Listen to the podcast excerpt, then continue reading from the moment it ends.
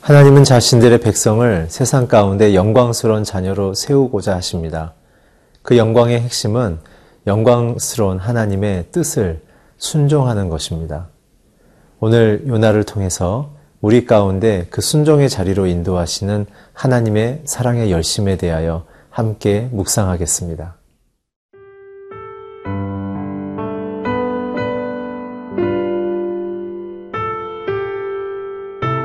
요나 1장 11절에서 17절 말씀입니다. 바다가 점점 흉용한지라 무리가 그에게 이르되 우리가 너를 어떻게 하여야 바다가 우리를 위하여 잔잔하겠느냐 하니 그가 대답하되 나를 들어 바다에 던지라 그리하면 바다가 너희를 위하여 잔잔하리라 너희가 이 큰 폭풍을 만난 것이 나 때문인 줄을 내가 아노라 하니라.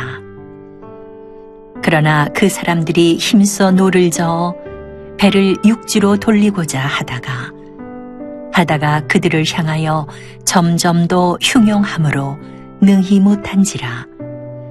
무리가 여호와께 부르짖어 이르되 여호와여 구하고 구하오니 이 사람의 생명 때문에 우리를 멸망시키지 마옵소서. 무죄한 피를 우리에게 돌리지 마옵소서. 주 여호와께서는 주의 뜻대로 행하심이니이다 하고 요나를 들어 바다에 던짐에 바다가 뛰노는 것이 곧 그친지라. 그 사람들이 여호와를 크게 두려워하여 여호와께 제물을 드리고 서원을 하였더라. 여호와께서 이미 큰 물고기를 예비하사 요나를 삼키게 하셨으므로 요나가 밤낮 3일을 물고기 뱃속에 있으니라.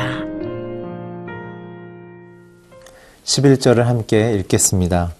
바다가 점점 흉흉한지라 무리가 그에게 이르되 우리가 너를 어떻게 하여야 바다가 우리를 위하여 잔잔하겠느냐 하니 오늘 이 상황은 성도의 불순종, 선지자의 불순종으로 인해서 세상이 큰 풍랑을 만난 상황입니다.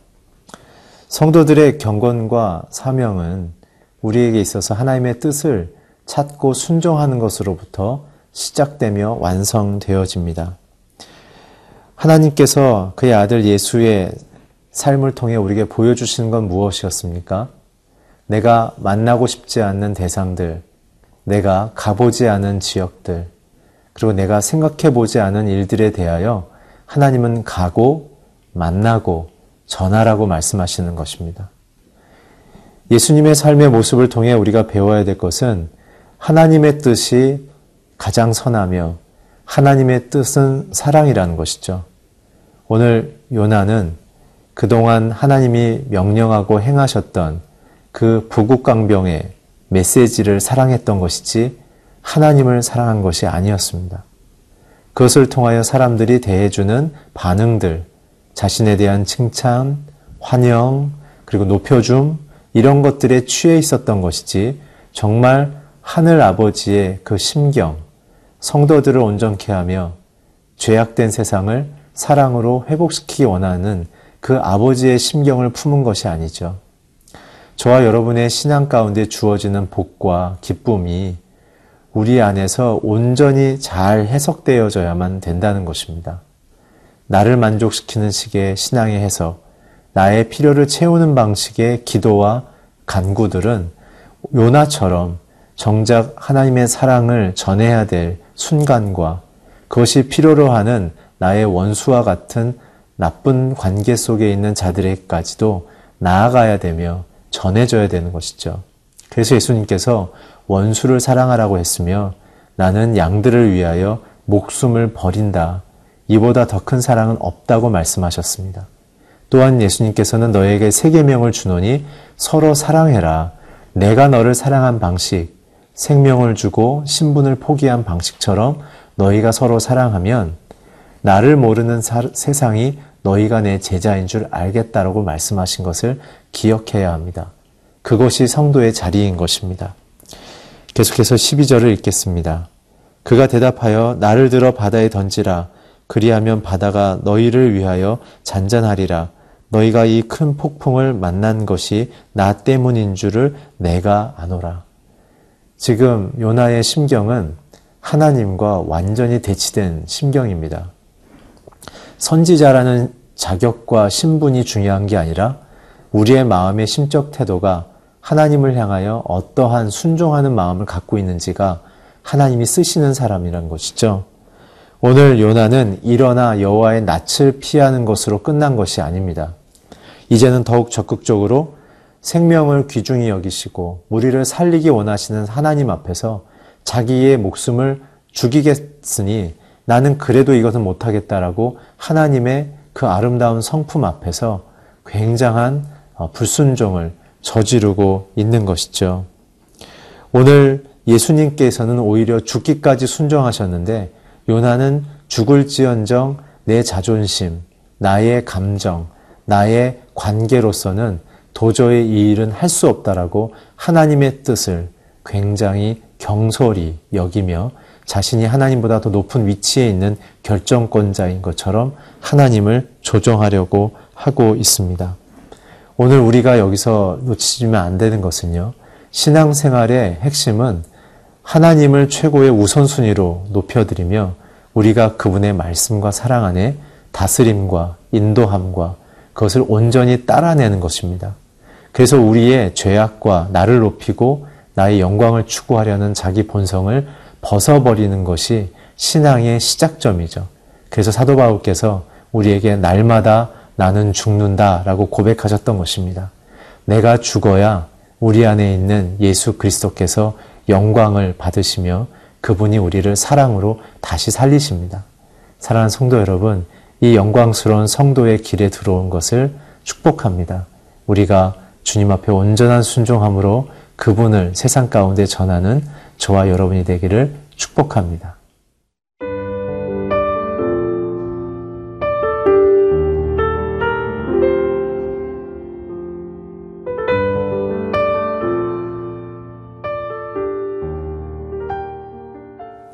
(13절에서) 15절을 함께 읽겠습니다.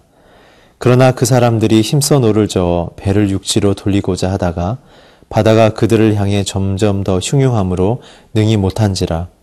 무리가 여호와께 부르짖어 이르되 여호와여 구하고 구하오니 이 사람의 생명 때문에 우리를 멸망시키지 마옵소서. 무죄한 피를 우리에게 돌리지 마옵소서. 주 여호와께서는 주의 뜻대로 행하심이니이다 하고 요나를 들어 바다에 던짐에 바다가 뛰노는 것이 곧 그친지라. 13절에 보게 되면 이러한 요나의 완강함, 고집스러움, 하나님을 따르지 않는 모습을 보며 그들은 더 불안했던 것 같습니다.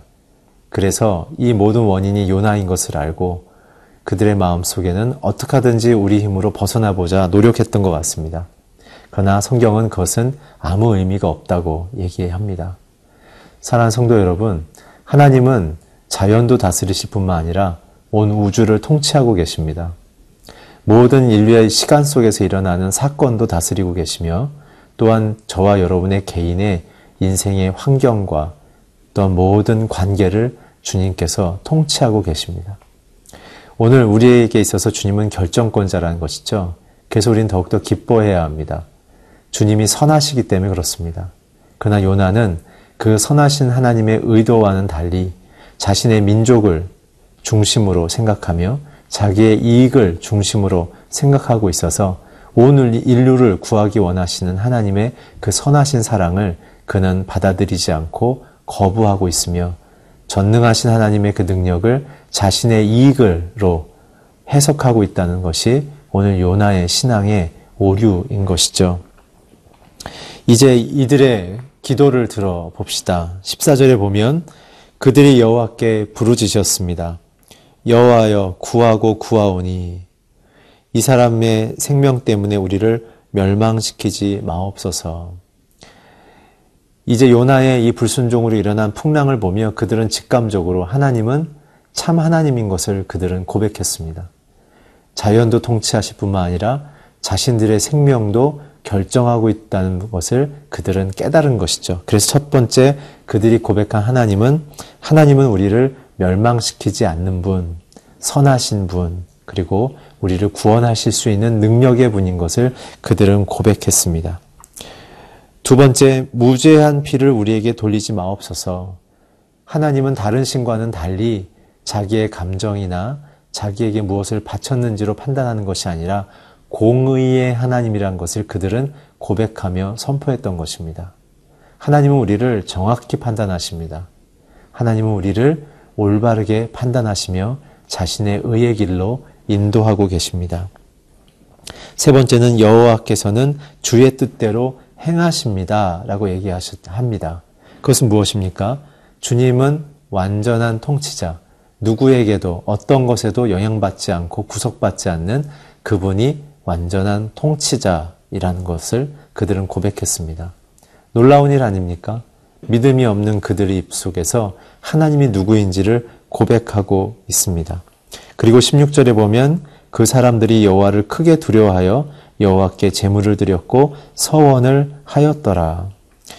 요나의 불순종 속에서도 하나님은 그들 속에 있는 세상 사람들을 같이 심판하거나 같이 멸하거나 무관심하게 두시는 것이 아니라 그들에게 구원과 생명을 베푸시는 그 열심을 멈추지 않습니다. 그러나 요나는 이 시간에 무엇을 하고 있습니까? 17절에 보면 여호와께서 이미 큰 물고기를 예비하사 요나를 삼키게 하셨으므로 요나가 밤낮 3일을 물고기 뱃속에 있었으니라. 그는 3일 동안 물속에 있었음에도, 고기의 뱃속에 있었음에도 그는 회개치 않는 것이죠. 세상을 구원하신 하나님을 보면 볼수록 그는 낮아지고 겸손해져야 되는데 오히려 그는 더 완고한 마음을 갖는다는 것입니다. 그러나 놀라운 것, 하나님은 그를 심판하지 않고 다시 한번 두 번째의 기회, 돌이킬 수 있는 기회를 계속 제공하는 그러한 긍휼의 하나님이라는 것입니다. 하나님은 우리가 죄를 져도 끊임없이 돌이킬 수 있는 세컨드 찬스를 주십니다. 사랑하는 성도 여러분, 저와 여러분을 향하여 참된 성도됨의 자리, 아름다운 성도됨의 모습으로 빚어가시는 그 성실하시고 긍휼하신 하나님을 오늘 함께 찬양합시다. 그분만이 우리를 온전케 하시는 분이십니다. 함께 기도하겠습니다. 주님, 요나를 붙드시고 끝까지 책임지시는 그 하나님처럼 우리의 인생 속에, 우리가 약함 속에 있어도, 죄악 속에 있어도 우리를 주님의 길로 인도하시며 가르치고 깨우쳐 주시옵소서. 예수 그리스도의 이름으로 기도했습니다. 아멘.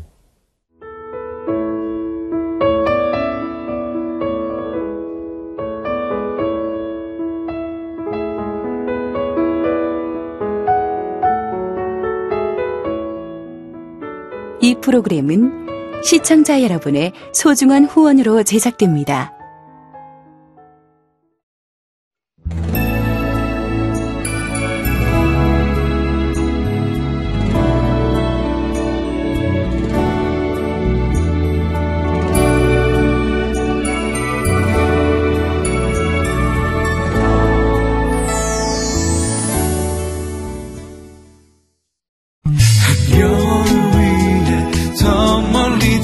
가까이